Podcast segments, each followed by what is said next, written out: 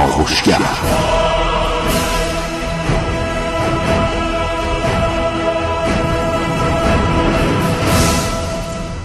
به نام یکتای بی همتا خانم ها آقایان سلام صبحتون بخیر.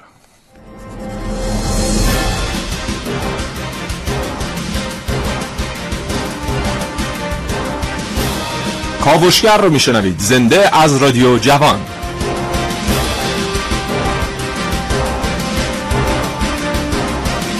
همه کسانی که دانشگاه رو تجربه کردن در همون سال اول براشون سوال بود که در روز دانشجو قراره چه اتفاقی بیفته و چه برنامه هایی براشون تدارک دیدن و چه تحولی در زندگیشون قراره اتفاق بیفته. ولی خب 16 آذر آمد روز دانشجو رو بهشون تبریک گفتن و دیدن نه هیچ اتفاق خاصی نیفتاد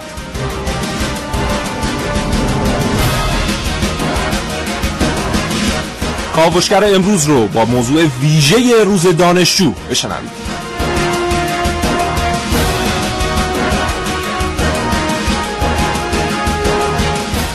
شما هم اگر دانشجو هستید اگر اولیای دانشجو هستید اگر از اساتید عزیز دانشگاه های کشورمون هستید حتما با ما ارتباط برقرار کنید از طریق شماره پیامکی 3881 و شماره تلفن های 224000 و 2250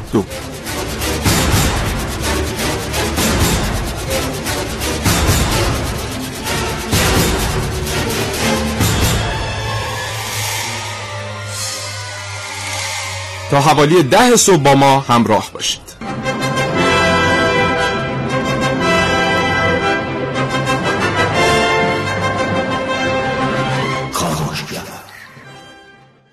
چه تعداد دانشجو در ایران مشغول به تحصیل هستند؟ چه تعداد دانشگاه در کشور داریم؟ و در مقایسه با سایر کشورها آیا این حد از دانشگاه ها واقعا حد استانداردیه یا نه؟ باید بیشتر داشته باشیم کمتر داشته باشیم؟ وضعیت کیفیت دانشگاه هامون به چه ترتیبه؟ و در روز دانشجو باید چه اتفاقاتی بیفته که نمیفته؟ پاسخ همه این سوالات و سوالات دیگه در کاوشگر امروز.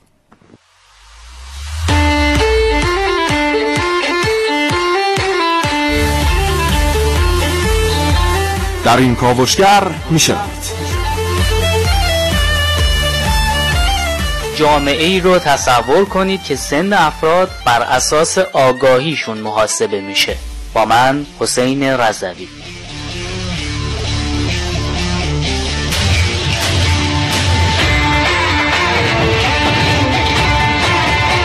دانشجو و روحیه پرسشگری در کاوش های امروز من عارف موسوی.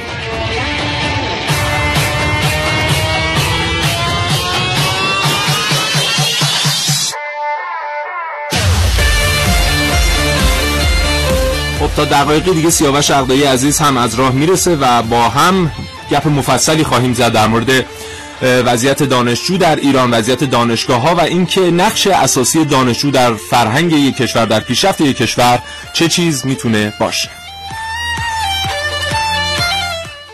خب برنامه رو آغاز کنیم. یه آمار اولیه بگیم در مورد تعداد دانشجویان کشورمون. اولا اصلا روز دانشجو رو تبریک عرض می‌کنیم خدمت همه دانشجویان عزیز همه کسانی که فارغ التحصیل شدن و یک روزی دانشجو بودن و امیدواریم که این دانشگاه رفتنه واقعا نقش بسیار کلیدی و مفیدی در زندگیشون ایفا کرده باشه و بتونن به اون کیفیت مورد نظرشون در زندگی دست پیدا بکنن. اما هر دانشگاهی که در هر کشوری احداث شد اون قدیم قدیما 200 سال پیش 300 سال پیش با یک هدف اساسی بنیان نهاده شد و اون کمک به پیشرفت علمی اون کشور برای رشد صنعت اون کشور برای ارتقاء فرهنگی اون کشور بود. برای اینکه همه دنیا به این نتیجه رسید.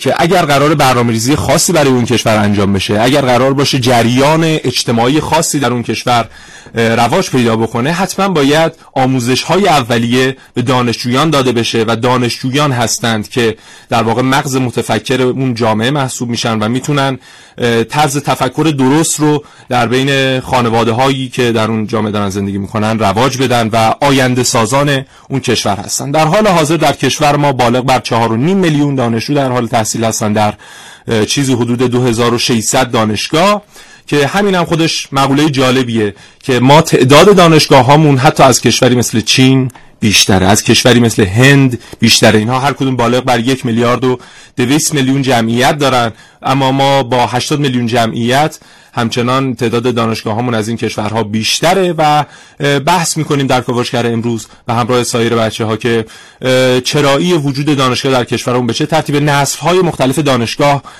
چه نسل هایی هستند و دنیا در حال حاضر چه تعریفی از دانشگاه داره و ما باید به چه تعریفی دست پیدا بکنیم.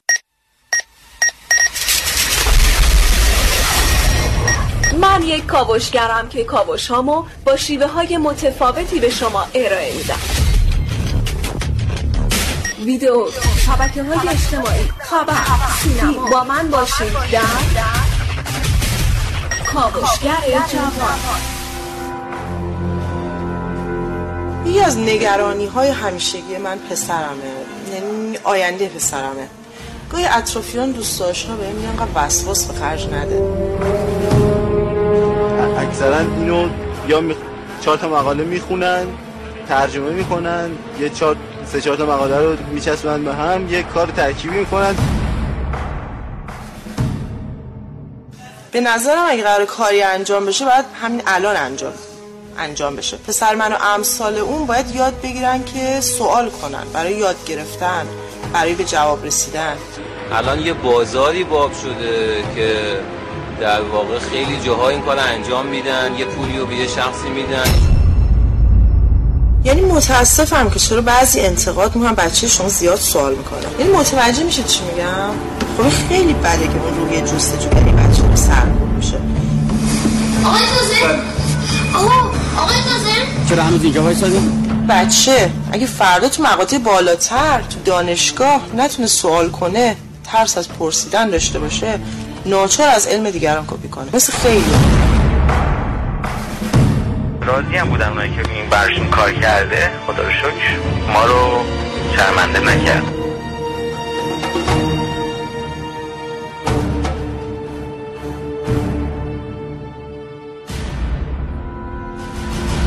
علمی که براش برای به دست آوردنش زحمت کشیده نشه و چیزی به اون اضافه نکنه چه ارزش داره؟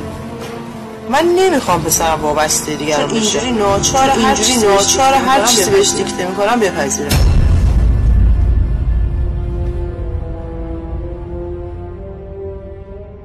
آسیبش اینه که خب شما یه کاری تحویل میدی با ریزالت و جواب عالی ولی متاسفانه توی کار خودتون هیچ کاری نکردین.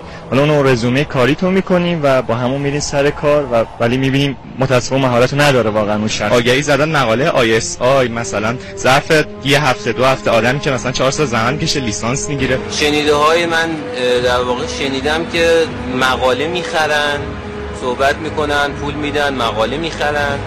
هست. متاسفانه این بحثا هست. مقاله ISI میده. توی ژورنال معتبر چاپ میشه. ظرف دو هفته اینا میان مقاله می‌گیرن. یعنی یه لحظه فکر کن. این فرهنگ پرسشگری بمیره چیزی به عنوان سوال وجود نداشته باشه. چه اتفاقی برای دنیای ما میفته همه جا پر میشه از اطلاعات تکراری. اصلا اعتبارش اصلا اعتبارش هم مشخص نیست. اون وقت این نسل مریض 20 سال تکلیفش چیه؟, چیه؟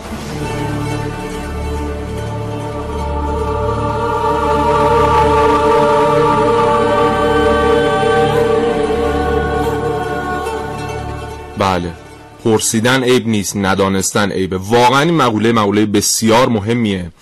و همین مدارس دبیرستان ما رو نگاه بکنید. حالا به عنوان مثلا یکی از پایه های اصلی که بعد از اون ما راه پیدا می‌کنیم به دانشگاه ها. ببینید نگاه ما به رشته علوم انسانی در دبیرستان هامون به چه ترتیبه و رتبه بندی هایی که اکثرا در مورد مدارس انجام میشه بر اساس مثلا رشته های ریاضی فیزیک و رشته های علوم تجربیه و آنچنان توجهی به رشته علوم انسانی چه در دبیرستان های ما و چه در دانشگاه های ما نمیشه. و این روحیه پرسشگری که الان ما در این برنامه شنیدیم در واقع بارقه های اولیش باید در مدارس ما شکل بگیره و کسانی که باید برنامه ریزی بکنن برای اینکه این روحیه پرسشگری تقویت بشه در یک جامعه کسانی هستن که کارشناس رشته های مختلف علوم انسانی هستند و پرسشگری یکی از شاخه های اساسی فلسفه محسوب میشه. و این همه تأکیدی که کارشناسان ادبیات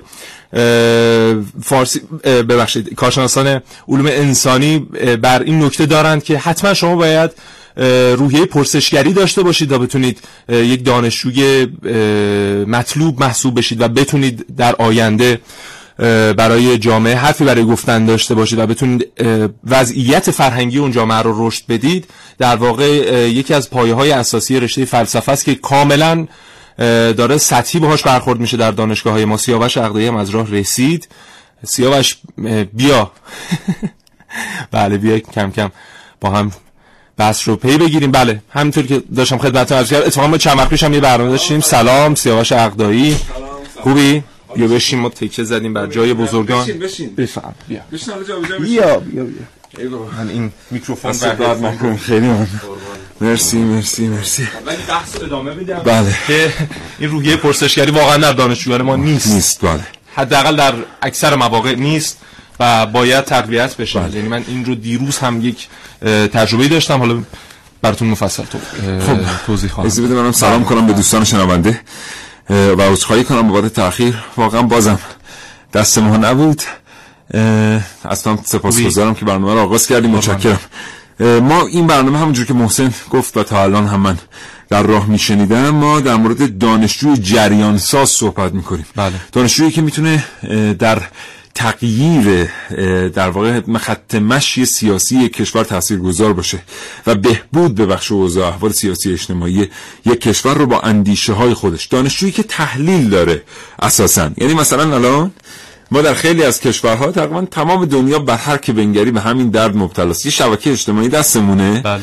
مثلا الان یه پیام برامون میاد از فلان نماینده مجلس که کاری رو انجام داده. حالا خوب یا بد؟ بسته به تحلیل اون پیام. بله. مثلا خب ما مثلا اطلاع داریم که اخیرا یه سری نماینده های مجلس وارد یه سری چالش ها شدن دیگه. حالا شما فرض کنید یه پیامی دریافت می‌کنید که آقا آی چرا مثلا فلان نماینده مجلس باید فلان اقدام بر علیه صورت بگیره یا برعکس این بله. آی چرا مثلا نباید حمایت بشه از چیز و اینا به هر ترتیبی می‌بینیم که بخشی از جامعه ما با این پیام ها میرن و میان درست. یعنی هر چی تا اون ت... پیام به عنوان تحلیل ارائه بده بله. ما میگیم که آقا همینه از موارد سطحی بگیریم مثلا پروفسور سمیعی گفته فلان چیز بله. تا موارد سیاسی خیلی مهم جامعه دانشگاهی جامعه‌ایه که انتظار میره به سادگی تحت تاثیر این امواج قرار نگیره و جامعه ای که به سادگی تحت تاثیر این امواج قرار نگیره می‌تونه خودش جریان ساز باشه و تحلیل های ویژه خودش رو ارائه بده. بله. و در نهایت این تحلیل ها می‌تونن کشور رو اصلاح بکنن. درست. ما می‌خوام امروز یه نگاهی بیاندازیم به این که وضعیت جوامع دانشگاهی در دنیا به چه شکله در ایران به چه شکله و چقدر دانشجوی ما امروز جریان سازه تا اولی ده با کاوشگر همراه باشید.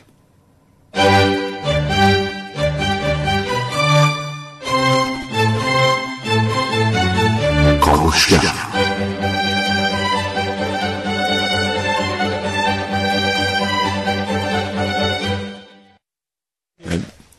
بله. خب دانشجو. اصولا ما فکر می‌کنیم که یک کسی است که میره کنکور میده وارد دانشگاه میشه که مهندس شه دکتر شه ادیب شه یا بله. مثلا فلسفه بخونه مدیر شه. بله. ولی واقعا دیگه چی؟ همین آیا واقعا ما میریم دانشگاه فقط که برای خودمون بعدا بتونیم یک کسب و کاری به راه بیاندازیم یا وارد بله. یک کسب و کاری بشیم؟ بله. و این سوالیه که در واقع در نطفه اولیش داره تو مدارس ما در مقطع ابتدایی بسته میشه و اینکه ما می‌پرسیم در آینده قراره چه کاره بشیم بله. و همه هم دوست دارن دکتر مهندس بشن و همه والدین دوست دارن به اون اهداف که خودشون در زندگی نرسیدن بچه ها برسن, برسن، بله. اگر مثلا خود پدر موفق نشده پزشک بشه حتما بچهش باید پزشک بشه و اگر دکتر نشده حتما باید دکتر بشه و به خاطر جایگاه بله. اجتماعی که این دو عنوان شغلی دارن در صورتی که هیچ جای دنیا دیگه. بر روی این قضیه کار نمی‌کنن و اصلا تعریفشون از دانشگاه واقعا تغییر کرد بله من می‌خوام بپرسم که دی- دیگه چی واقعا یعنی حالا؟ این آدمی که میره دانشگاه و این بله. جامعه بزرگ دانشجویی که تشکیل میشه این دیگه خروجی جامعه دانشجویی برای کشور چیه بله. ما الان داریم یه نظام اقتصادی جدید رو در کشور پایگذاری می‌کنیم واقعا جایگاه این دانشجو در نظام اقتصادی جدید کجاست اگه خوب نگاه کنیم می‌بینیم که بخش اعظمی از اتفاقاتی که قراره در فرایند نظام اقتصادی نوین ایران بیفته معطوف به اقتصاد دانش بنیان. بله. این اقتصاد دانش بنیان رکن اصلی نظام اقتصادی جدید ماست. بله. حالا بعضیا میگن که کاوشگری ها اغراق می‌کنن چون برنامهشون علمی اقتصادیه. خیلی این اقتصاد دانش بنیان رو بزرگ می‌کنن. نه ما یه سری اصول دیگه هم داریم. بگیم که فکر نکنن ما نمی‌دونیم که ما مردم نهادی داریم درون زایی داریم برون گرایی داریم. بله. ما این رو می‌دونیم ولی واقعا یکی از ارکان اصلی این نظام اقتصادی جدید که همه اینا هم اتفاقا درشه یعنی درون زایی داره برون گرایی داره و همین حوزه اقتصاد دانش بله. بنابراین ما الان اومدیم یه نظام اقتصادی رو برای کشور پایگذاری بکنیم که رکن اصلیش دانشجوه حداقل به زعم ما بله. دانشجویی که باید بتونه در دانشگاه به ایده هایی دست پیدا کنه. ایده های خودش رو به فناوری در نهایت تبدیل کنه. بله. در دانشگاه بازم داریم میگیم.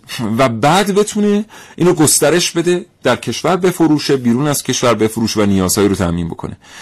پس ببینید دانشجو واقعا کجاست؟ آیا این دانشجو همون دانشجوییه که باید کنار می ایستاد تا مثل خیلی از کشورها صنایع بیان چرخهای اقتصاد رو بگردن؟ نه دیگه بله. این دانشجو اون نیست. این دانشجو الان باید چرخ اقتصاد بگردونه. بله.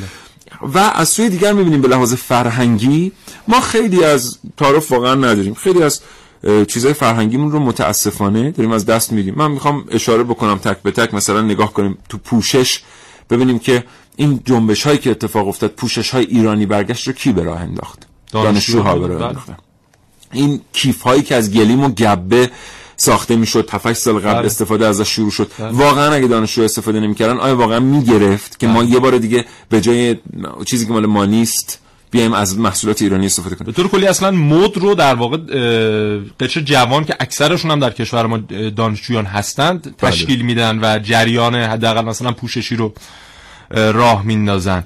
و حالا در مورد این اقتصاد دانش بنیان گفتی خیلی همون اصلا تصور درستی از اقتصاد دانش بنیان نداریم و مثلا اگر اسم یک شرکت دانش بنیان میاد یاد چه می‌دونم چهار تا ربات و این بله، چیزها بله، میافتیم در صورتی که به هیچ عنوان اینجوری نیست. و این تعریفی که میگن دانشگاه باید کارآفرین باشه در واقع یکی از ارکان همین اقتصاد دانش بنیانه.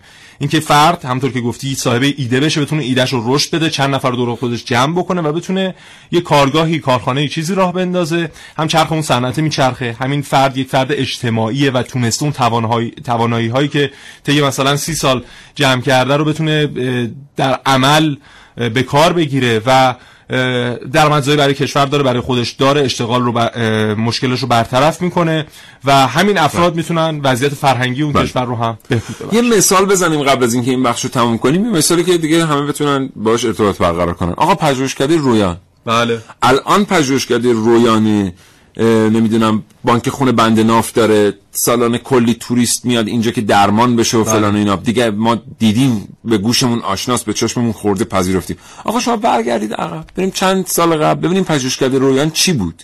عده دانشجو و عده استاد بودن جمع شدن در یک جایی. بله. با ایده این که آقا ما بیایم فناوری های مربوط به سلول های بنیادین رو به دانش مربوط به سلول های بنیادین رو توسعه بدیم. بله. همین دانشجوهایی که امروز در پارک فناوری دانشگاه تهران در دانشگاه شهید بهشتی در دانشگاه دان... صنعتی شریف در دانشگاه علم صنعت در دانشگاه خواجه نصیر در دانشگاه شهید ستاری همین همین دانشجوهایی که الان نشستن و ده سال دیگه اینها رویان ها رو خواهند ساخت. بله. تو می‌دونی که رویان یکی از محرک های اصلی اقتصادی بخش دانش بنیان بله. کشور در حال حاضر. بله. و درآمدی که رویان داره رو شما در مثلا یک دهه بعد اگر با همین سیر رویان پیشرفت کنه اصلا مپنا که یکی از افتخارات مهندسی کشور ماست بله. در مقابل رویان نخواهد توانست که اندام کنه بله حالا من می‌خوام یه چند قدم هم برم عقبتر یعنی چند سال رو هم عقبتر و یک مؤسسه‌ای که قدمتش حتی از رویان هم بیشتر مؤسسه سرمسازی رازی بله، بله، بله. که فکر کنم مثلا 20 سال قدمتش از رویان هم بیشتره. اینها دارن سالانه میلیون ها دلار ارزآوری ایجاد می‌کنن برای بله، کشور بله. با سرم هایی که می‌سازن با پادزهرهایی که می‌سازن و صادر می‌کنن به سایر کشورهای داخل منطقه خودمون. خیلی زیاده. اصلا اینا چیزن؟ یکی از بزرگترین ها در جهانن. بله. یعنی مؤسسه تولید واکسن و سرم رازی یکی از بهترین ها در جهانه. و اینها اومدن دقیقا از پتانسیل های داخل کشور. یعنی اون اه، درون زایی که میگیم دقیقا در این مؤسسه سرمسازی رازی داره اتفاق میفته یعنی با توجه به اقلیم کشور با توجه به پتانسیل های زیستی کشور بله. و همه حالا علومی که فرا گرفته شده در دانشگاه های ما همه اینا رو بیان گرد هم جمع می‌کنن بله. و در نهایت میشه یک محصولی که کاملا حرف برای گفتن و کاملا دانش بنیان. بله. ارتش ایالات متحده آمریکا در زمان جنگیدن در خاک افغانستان یعنی وقتی جنگ افغانستان شروع شد تمام پادزهرهای خودش رو از مؤسسه واکسن و سرم رازی بله. به صورت غیر مستقیم تهیه کرد یعنی در جیب هر سرباز آمریکایی که در عرض کنم که کابل در قندهار و در جاهای دیگر می جنگید یک سرم مؤسسه واکسن و سرم سازی بود این صنایع دانش بنیان همونایی که دانشجو امروز باید بتونه آینده درستی براشون رقم بزنه. و این اتفاق رو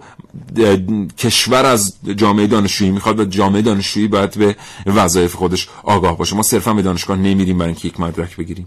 و یادمونم نره که مردم نهادی اقتصاد مقاومتی یعنی همین. شما وقتی که با این طرز تفکر رفتید دانشگاه و یک بنگاهی رو راه انداختید در نهایت شمایید که ثروتمند میشید. بله. کشور در پی ثروتمند شدن شما وضع اقتصادی بهتری پیدا می‌کنه. پس این همش در جهت ارتقاء استانداردهای زندگی شهروندی هم هست.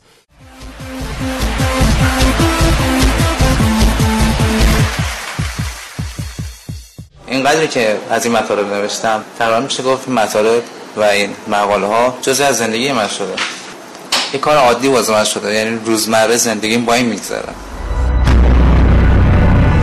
همزمان وارد دانشگاه شده بودیم. من توی دانشگاه دولتی ولی اون توی دانشگاه دیگه. باور کن که عین این چند سالی که دانشگاه بودم و واقعا درس خوندم. برخلاف اون. تحقیقات تو پروژه رو من انجام می‌دادم. باور کنه. خیلی راحت می‌گفت من من فقط می‌خوام مدرک بگیرم و برم. یه چیزی تحویل می‌گیرن و تحویل میدن تمام میشه بره کار. خیلی راحت تر چیزی که شما فکرشو بکن.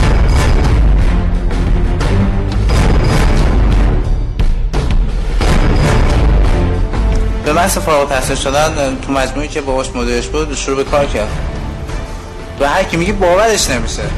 من که با اون وضعیت فارغ التحصیل شدم تو مصاحبه ردم کردم. به همین راحتی. حتما یادتون میاد که بچه بودیم موضوع انشا می‌دادن. علم بهتری یا ثروت؟ حالا من میگم علم بهتری یا مدرک, بهتری یا مدرک. اگه نظارت بود که به این صورت نبود. وقتی که تو این دور زمانه همه دنبال یه مدرک علکی هن که هیچ ارزش علمی هم نداره و اتفاقا ملاک هم قرار می‌گیره. چه انگیزه برای من جواب میمونن؟ معلومه کپی کردم به صفحه تره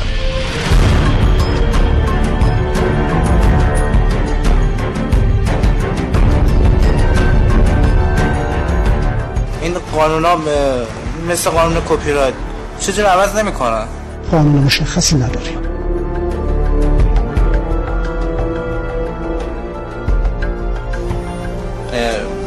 یعنی چقدر خوب بود سن آدم رو به اندازه, اندازه سوادشون حساب, حساب می‌کردن.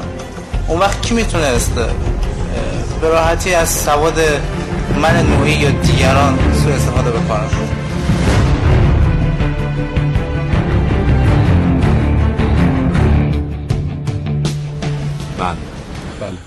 بله. ما 4.5 میلیون دانشجو داریم. بله. منم رقم دقیقش رو از تو پرسیدم چند چیزی حدود 4.5 میلیون. چیزی حدود 4.5 میلیون.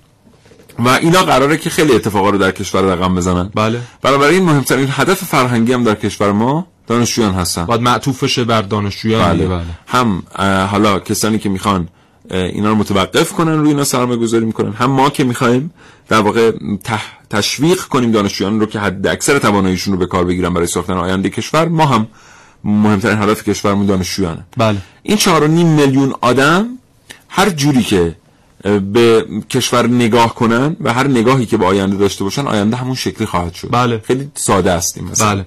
و یک اتفاق خوبی که در سال گذشته افتاد این که رهبر من تاکید کرد که این اصلا تعریفتون از نخبه رو بیاد عوض بکنید. ما یک زمانی فقط به نخبه کسی می‌گفتیم که می‌رفت در یک دانش در یک جشنواره خارجی مثلا یک جایزه می‌گرفت. یا در یک جشنواره داخلی. این بود. یا مثلا رتبه های برتر کنکور. در صورتی که ما می‌دونیم افرادی هستن در این کشور که مولتی تاسکن بله. یعنی از ابعاد مختلف خودشون رشد دادن چه در بخش فرهنگی چه در بخش هنری چه در بخش علمی.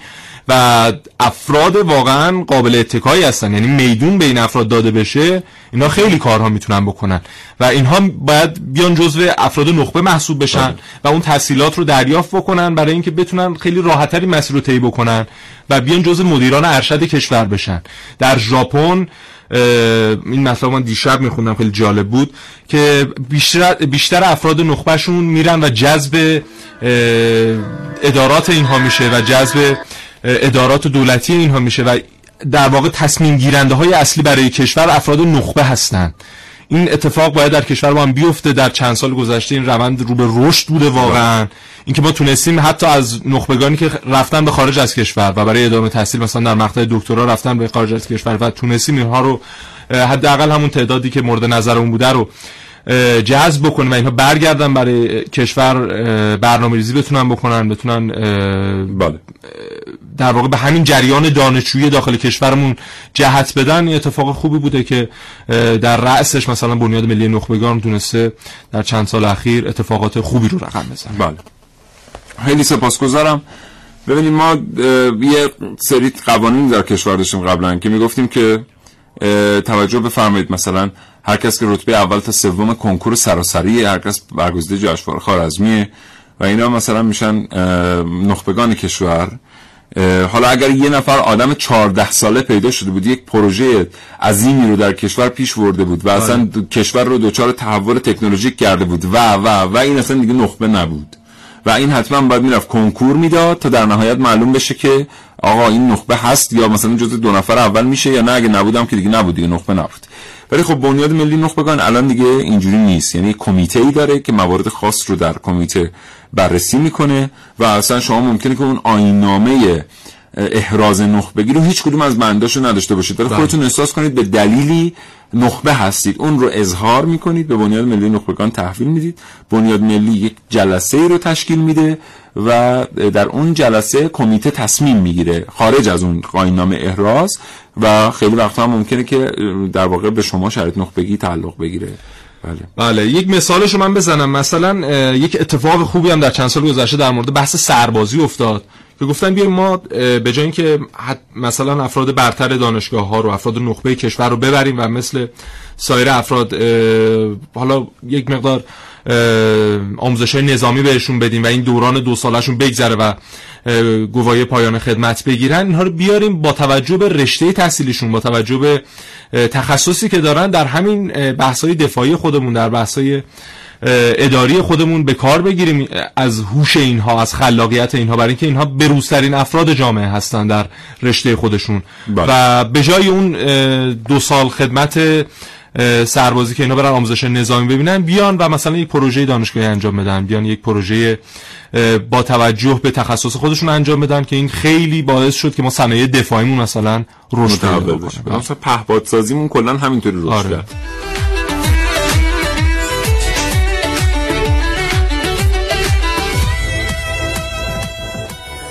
بله.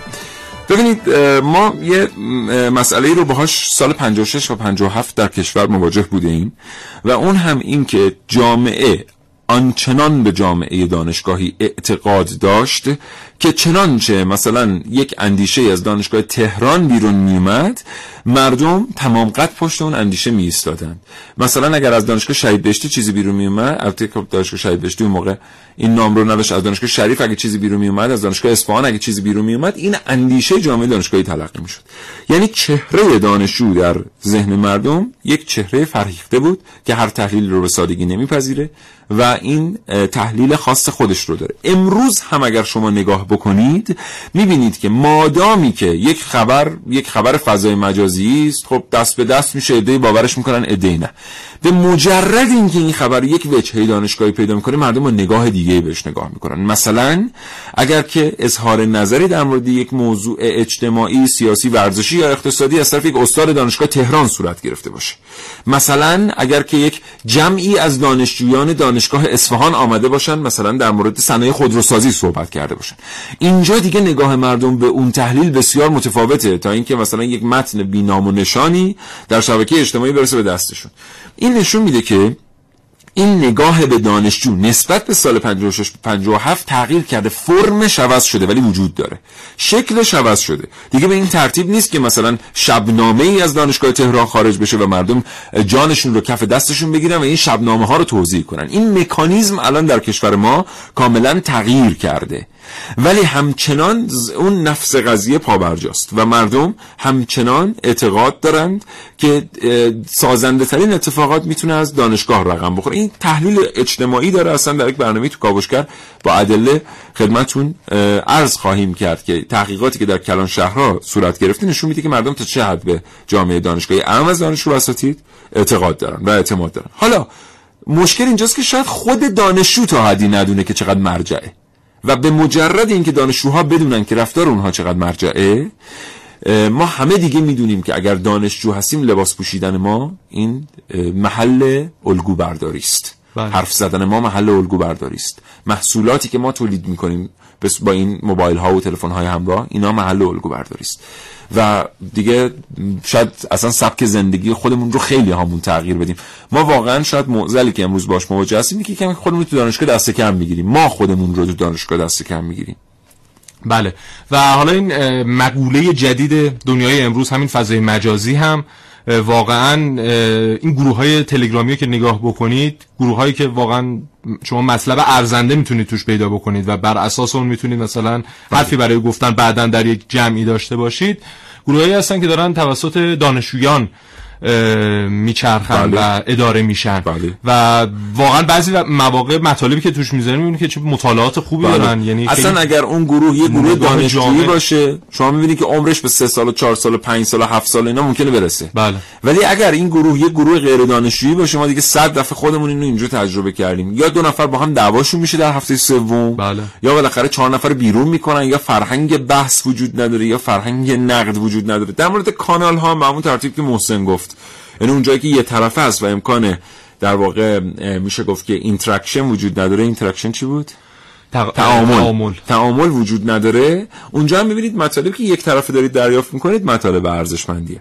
اینه که بهتره که ما یه مقداری فرهنگ فضای مجازی خودمون رو هم در این حال نزدیک کنیم به جامعه دانشجویی. بله. شاید اینطوری یه مقداری بتونیم از آسیب ها جلوگیری بکنیم. ولی همچنان تأکید بر نقش دانشجو در جا انداختن این نظام اقتصادی جدید ایرانه. آره. و زمانی که شما مثلا از در دانشگاه میرید داخل این گرده های دانشجویی که می‌بینید مثلا 4 5 نفر دور هم جمع شدن در بوفه دانشگاه در سلف دانشگاه دارن با هم صحبت می‌کنن و مثلا در مورد انتخابات امریکا دارن صحبت می‌کنن. در مورد یک مقوله سیاسی یک مقوله اقتصادی دارن صحبت می‌کنن. می‌بینید که چقدر تفاوت داره با اون چیزی که مثلا عوام دارن صحبت می‌کنن. و اگه به این افراد واقعا میدون داده بشه و این افراد بتونن این نظرات خودشون همچنان که مثلا یک فضا این فضای مجازی خیلی فرصت خوبیه. ببینیم که تاثیرات بسیار خوبی می‌تونه بله. همچنان که این تاثیر رو مثلا برای خانواده هاشون گذاشتن این افراد. بله. حالا این بحث هم طولانی میشه. مثلا تو می‌دونی که در چارچوب نظرات شخصی که حالا خیلی جاش پشت میکروفون نیست ولی خیلی هست. من یه انتقاداتی به دهه هفتادی ها دارم دیگه. بله. به سبک زندگی دهه هفتادی بله.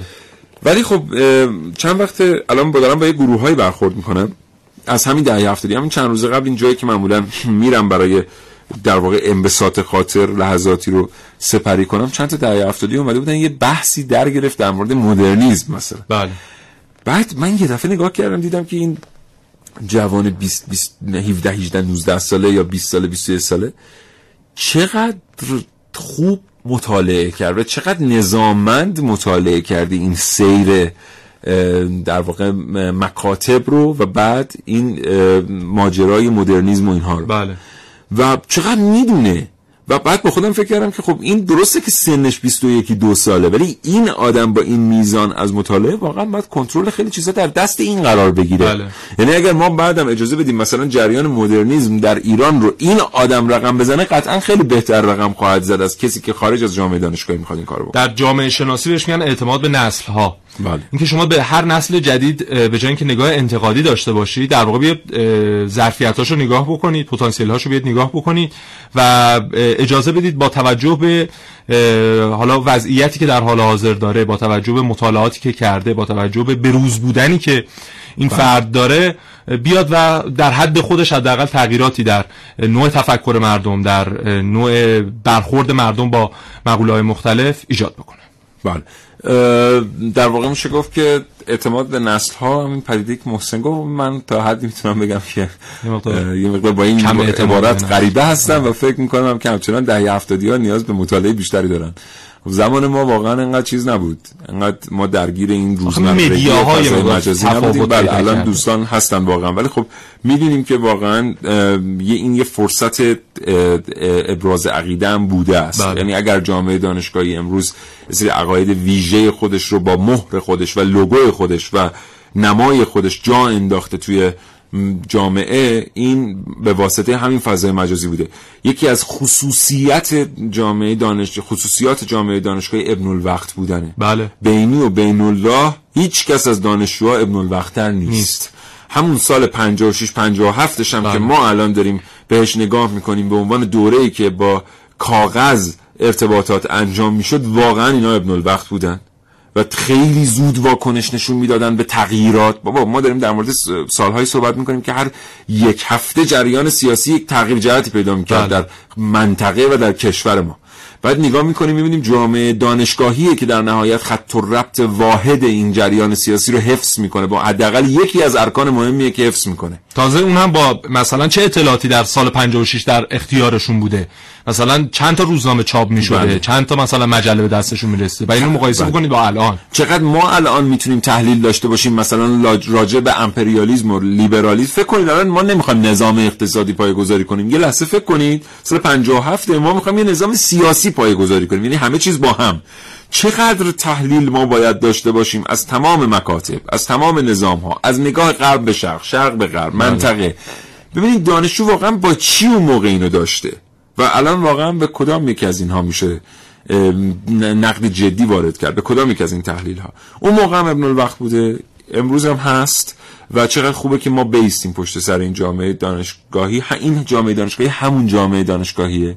همون جامعه دانشگاهیه که اون اتفاقات رو رقم زد و توانست تغییرات جدی ایجاد بکنه. حتما هم امروز هم داره این کار رو می‌کنه و حتما در آینده موفق خواهد شد که سربلند باشه پیش همه ملت ایران.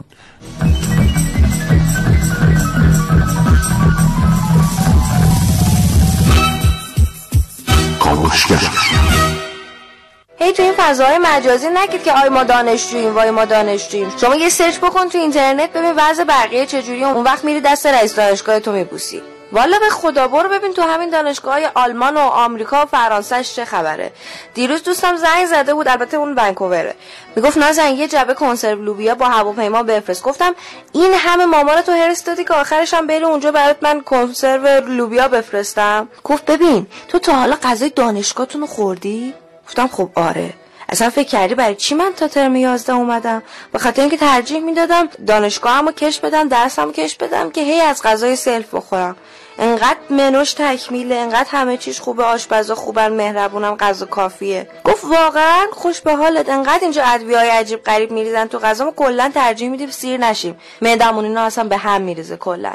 بعد چهار روز در هفته اینا رو دوستم می‌گفت می‌گفت بعد چهار روز در هفته خوراک مرغ میدن اونم مرغ شبیه دمپای ابری خیسه. بعد یهو یهو اینو بگم.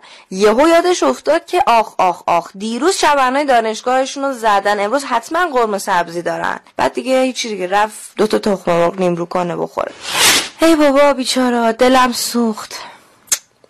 بعد رفتم تو اینترنت یه سرچی تو وضعیت خوابگاهاشون کردم یه نگاهی انداختم که کاش نکرده بودم این کارو. اولا که مثلا تو همین دانشگاه هاروارد دانشجو باید حتما از مسافت 60 هزار مایلی اومده باشه تا بتونه خوابگاه بگیره. بعدش هم اصلا از در و دیوار اتاقاش انکبوت و حشره میریخت. ده نفرم با هم توی اتاق ساکن بودن. یعنی تو عکس که اینجوری بود. وضعی بودا یادم باشه فردا برم امور خوابگاه هامون بگم اصلا به خاطر همین خوابگاه هاست که من اصلا دستمو کش دادم تا ترم یازده. کی این اتاق دلباز و آفتابگیر و تک نفره با فرشای نو یخچال سایت بای ساید و کتابخونه شخصی رو ول می‌کنه بره خونه؟ ها؟ از دانشگاه سوربن که نگم براتون. همسایمون پارسال رفت اونجا و بعد امسال برگشت. گفتم چرا اینقدر زود برگشتی؟ گفت اینا اصلا یه چیزشون میشه بابا. گفتم چطور؟ گفت همه چی خیلی سخته اونجا. مثلا برای انتخاب واحد یه سایت دارن به نام بوستان. یعنی گفت فارسیش اینجوری میشه. فقامسش نگفت بهم. بعد خلاصه میرم تو این سایته و برای هر کلیک باید کلی التماس کنن به کامپیوتر که بتونن چهار تا واحد درسی بردارن. فردا بعد از امور خوابگاه یادم باشه یه سرم برم آموزش دانشگاهمون بگم دمتون گرم که قبول کردید من درسمو بکشونم تا ترم 11 که بیشتر پیش شما باشم. مرسی که هستی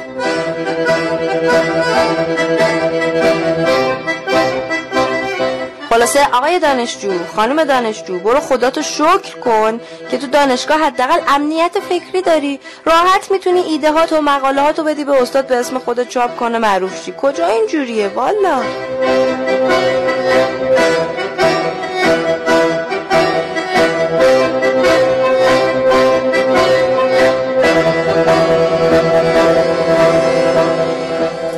برخورد با دانشجو در شکل گرفتن شخصیت تاثیرگذار دانشجو بسیار موثر. بله. عجب جمله بود. بله خیلی, خیلی و این دانشجویان در واقع اساتید آینده هستن که بله. اینها هم دوباره یک برخوردی باید با دانشجو داشته باشن دیگه. بله. و هر چقدر اون برخورد اولیه درست باشه. بله. آره. بله. در واقع ببینیم ما الان ببینیم که چقدر داریم امور رو اداره امور دانشگاه رو در دست دانشجویان قرار میدیم به هر ترتیب ما می‌دونیم که یک تکلیفی اصلا وجود داره یک توصیه وجود داره واسه اینکه دانشجویان امور دانشگاه رو اداره بکنن بله. ببینیم ما چقدر داریم این کار رو انجام میدیم الان در حال حاضر خب در یه بخش های ما می‌بینیم که اداره امور به دست دانشجو نیست میریم مطالعه می‌کنیم می‌بینیم که خود دانشجو هم خیلی مشتاق نیست ولی اینجا بله. چالش خیلی بزرگ به وجود بله. میاد که ما باید بریم ببینیم چه اتفاقی واسه دانشجو افتاده. بله. که این دانشجو مایل نیست که در یک سری مسائل در اداره امور دانشگاه دخالت کنه. بله. آیا این دانشجو مثلا استحاله شده؟ آیا این دانشجو دیگه دینی احساس نمی‌کنه به دانشگاهش؟ ارزشی برای عنوان دانشجو قائل نیست یا؟ و در نهایت می‌بینیم که اینا تأثیر هزار یک عامل در کشور. بله. که این عوامل عوامل مختلف کنار هم جمع شدن شخصیت دانشجو رو تبدیل کردن به شخصیت دانشجوی امروزی که درونگراتره بله. و تلاش می‌کنه تا فردی اقداماتی رو رقم بزنه یعنی میاد در دانشگاه یک اندوخته رو جمع کنه مثلا بره در بیرون یک فعالیتی رو برای شخص خودش بله. و تصورش هم همینه شاید اون نگاه اجتماعی رو ما که دانشجو گرفتیم بله. من به عنوان دانشجو درسته که باید این کارو بکنم ولی یک مسئولیت دیگری هم دارم اینه که این دانشجو رو درست کنم. دانشگاه رو درست کنم واسه دانشجو بعدی که میاد اکثر این از نگاه کمی مقوله آموزش در دانشگاه ها و قبل از اون در مدارس ما ناشی میشه. زمانی که ما تمام سعیمون می‌کنیم مثلا دانشجو فقط نمره خوبی بگیره. خب این باعث میشه که دانشجو هم فقط تمام تلاشش برای گرفتن نمره باشه و تک بعدی بار بیاد. چه در دوران دانش آموزیش در ادامه در دوران دانشجوییش و تشکل‌های دانشجویی و کانون‌های مثلا فرهنگی در دانشگاه ها انجمن‌های علمی انجمن‌های سنفی خیلی کمک کننده است به این اتفاق. بله.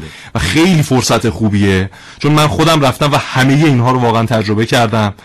و شخصیت اجتماعی شما در دانشگاه جوری شکل می‌گیره که بیاد بیرون اصلا آسیب پذیر نیستی دیگه به این راحتی ها دقیقاً یعنی دیگه مثلا جم و پی ام سی و اینا نمی‌تونن رو شما تاثیر بذارن بله. وقتی شما رفتید در این جاها کار کردید می‌دونید که اصلا دیگه پیام چیه فرامتن چیه نمی‌دونم اقدام چیه بله. خیلی راحت می‌تونید تبدیل بشید به کسی که رهبری دیگران رو در جامعه می‌تونید به عهده بگیرید. و حتی می‌تونید این نگرش به دانشجو رو در خود دانشگاه هم بسیار تغییر بدید. اینو من خودم به عینه شاهد بودم که بسیاری از رفتارهایی که اساتید مثلا یا حالا کسانی که مسئول آموزش در دانشگاه بودن نسبت به دانشجو داشتن از طریق همین کانون ها تغییر پیدا کرد. از طریق همین تشکل ها تغییر پیدا کرد. و برای دانش برای استاد واقعا محرز شد که نه دانشجو هم به عنوان یک انسان میشه در حد همون استاد هم ازش انتظار داشت و میشه باش بحث کرد. میشه بهش کار سپرد. و توصیه اکید می‌کنم به همه دانشجویان که برن در این کانون ها در این انجمن ها عضو بشن. آنچنان وقت نمی‌گیره و ولی بسیار در آینده بله. تجربه گذاره. بله. ما همه این حرفا رو زدیم که پایان برنامه برسیم به یک نتیجه به این نتیجه که دانشجو یک تعریفی داره که همه این تعریف رو دانشگاه به دانشجو نمیده. یعنی ما فکر می‌کنیم کسی که کارت دانشجویی گرفت دانشجوی نه. این دانشجو یک پیشینه ای داره. فرض کنید یک نوجوانی از سن 15 16 سالگی رؤیاش اینه که در یکی از دانشگاه های خوب کشورش درس بخونه در تمام دنیا. عذرخواهی می‌کنم ببخشید. خب اون میاد تلاش می‌کنه پیش از دانشگاه برای آزمون های ورودی حالا در دنیا به هر ترتیبی که هست تلاش می‌کنه و عذرخواهی می‌کنم. میاد وارد دانشگاه میشه. خب این با این انگیزه که آمده در دانشگاه رشتش رو خودش انتخاب کرده آگاهی داره نسبت به رشتش طبیعتا دانشگاه رو خانه خودش می‌دونه و با عشق هر روز میاد دانشگاه و میره. بله. این میشه دانشجو. پس دانشجو همش در دانشگاه شکل نگرفته. بله. یه قسمتش اون داره دانشگاه بوده یه قسمتش این بره. این میشه این نظام سری کشورها. ولی سری کشورهای دیگر دارن یه اشتباهی می‌کنن. برای اینکه صندلی های دانشگاه رو پر کنن یه چیزی درست می‌کنن که بهش میگن دانشجو به هر قیمتی. بله. یعنی یک عده آدم اومدن رسیدن به جایی که می‌تونن برن دانشگاه. دانشگاه تبلیغ می‌کنه که تو بیا پول بده بیا دانشگاه. یا مثلا به هر قیمتی بیا دانشگاه. یا من تو رو مثلا به تعداد زیاد برمیدارم. خب این آدمی که ما آوردیم بهش کارت دانشجو دادیم. ما نه ها منظور این که به طور کلی نظام دوم بله. اومده بهش دانش کارت دانشجو مالزی این واقعا دانشجوه. یعنی این از سه سال قبل شخصیت یک دانشجو داشته تلاش کرده اون رشته رو اصلا می‌شناسه می‌خواد بله. یا نه به دنبال انتخاب مناسب ترین محل تفریح بوده حالا این دانشگاه رو انتخاب کرد آره. بعد اون وقت ما میایم در یک روزی مثل 16 آذر ماه در ایران که یک روز بسیار بسیار عجیب و غریبی است. در تقویم جمهوری اسلامی ایران اتفاقی که رقم خورده که اتفاق بسیار بزرگ و فرخنده است. ما می‌بینیم در روز مثلا 16 آذر می‌خوایم صحبت کنیم در مورد اینکه چگونه این دانشجو اون چرخدنده خودش رو باید قرار بده در این مجموعه چرخدنده هایی که خب باید ببینیم آیا واقعا اون دانشجوه؟ بله. ما دانشجو به هر قیمتی 4.5 میلیون دانشجو آیا واقعا دانشجو یا نه و در همین نظام دوم چون پایه های اصلی اون دانشگاهه اون دانشجو به هر قیمتی شدنه اساسی نیست محکم نیست جریان اجتماعی باعث میشه که اون دانشگاه هم در نهایت تسلیم بشه و تعداد متقاضیانی که میرن آره. و وارد اون دانشگاه ها میشن طی مثلا یک پروسه 10 ساله طی آره. یک پروسه 15 ساله اقلیت و اکثریت بله. شما اگه یاد باشه قبلا تو دبیرستان ها یه عده درس خون ها رو میذاشتن توی کلاس می‌گفتن کلاس الف مثلا آره. یه مقدار سطح پایین‌تر رو میذاشتن توی بله. کلاس که اروپا کاملا ما این سیستم مخالفه میگه اگه شما اینا رو توضیح نکنی اون درس خونه درس خوندر و اون تنبل تنبل‌تر بله. میشه شکاف اجتماعی شکاف اجتماعی به وجود میاره که ما هنوزم خب بالاخره در دبیرستان ها و اینا داریم این کارو می‌کنیم. وقتی که خب این اکثریت تو اون کلاس ب بر فرار از تحصیله طبیعتا کم کم معلم هم مجاب میشه وقتی کمتری می‌ذاره. مدرسه هم در دانشگاه هم همینه. ما وقتی دانشجو به هر قیمتی رو مییم در یه سری کشورها وارد دانشگاه می‌کنیم به هر حال دانشجو با یک اکثریتی مواجه میشه که مطالباتشون از دانشگاه متفاوت. 40 ثانیه فرصت داریم. حواسم نبود. بله. خداحافظی می‌کنیم. جایگاه دانشجو واقعا جایگاه رفیعیه. و این اعتماد به نفسی که باید داشته باشن امیدواریم که تقویت بشه تقویت بشه. بله. ولی اینکه خیلی می‌تونیم بله. قدر خودتون رو بدونید اگه دانشجو هر کاری می‌تونه یه دانشجو بکنه. الهی که هر جا که هستید ایام به کامتون باشه و خوش و خورم باشید. تا فرصت دیگه یا علی خدا نگهدار.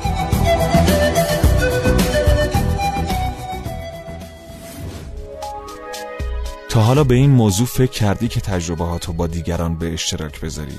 با استفاده از شنوتو صدای شما در سراسر دنیا شنیده میشه پس منتظر چی هستی؟ تجربه با دیگران به اشتراک بذار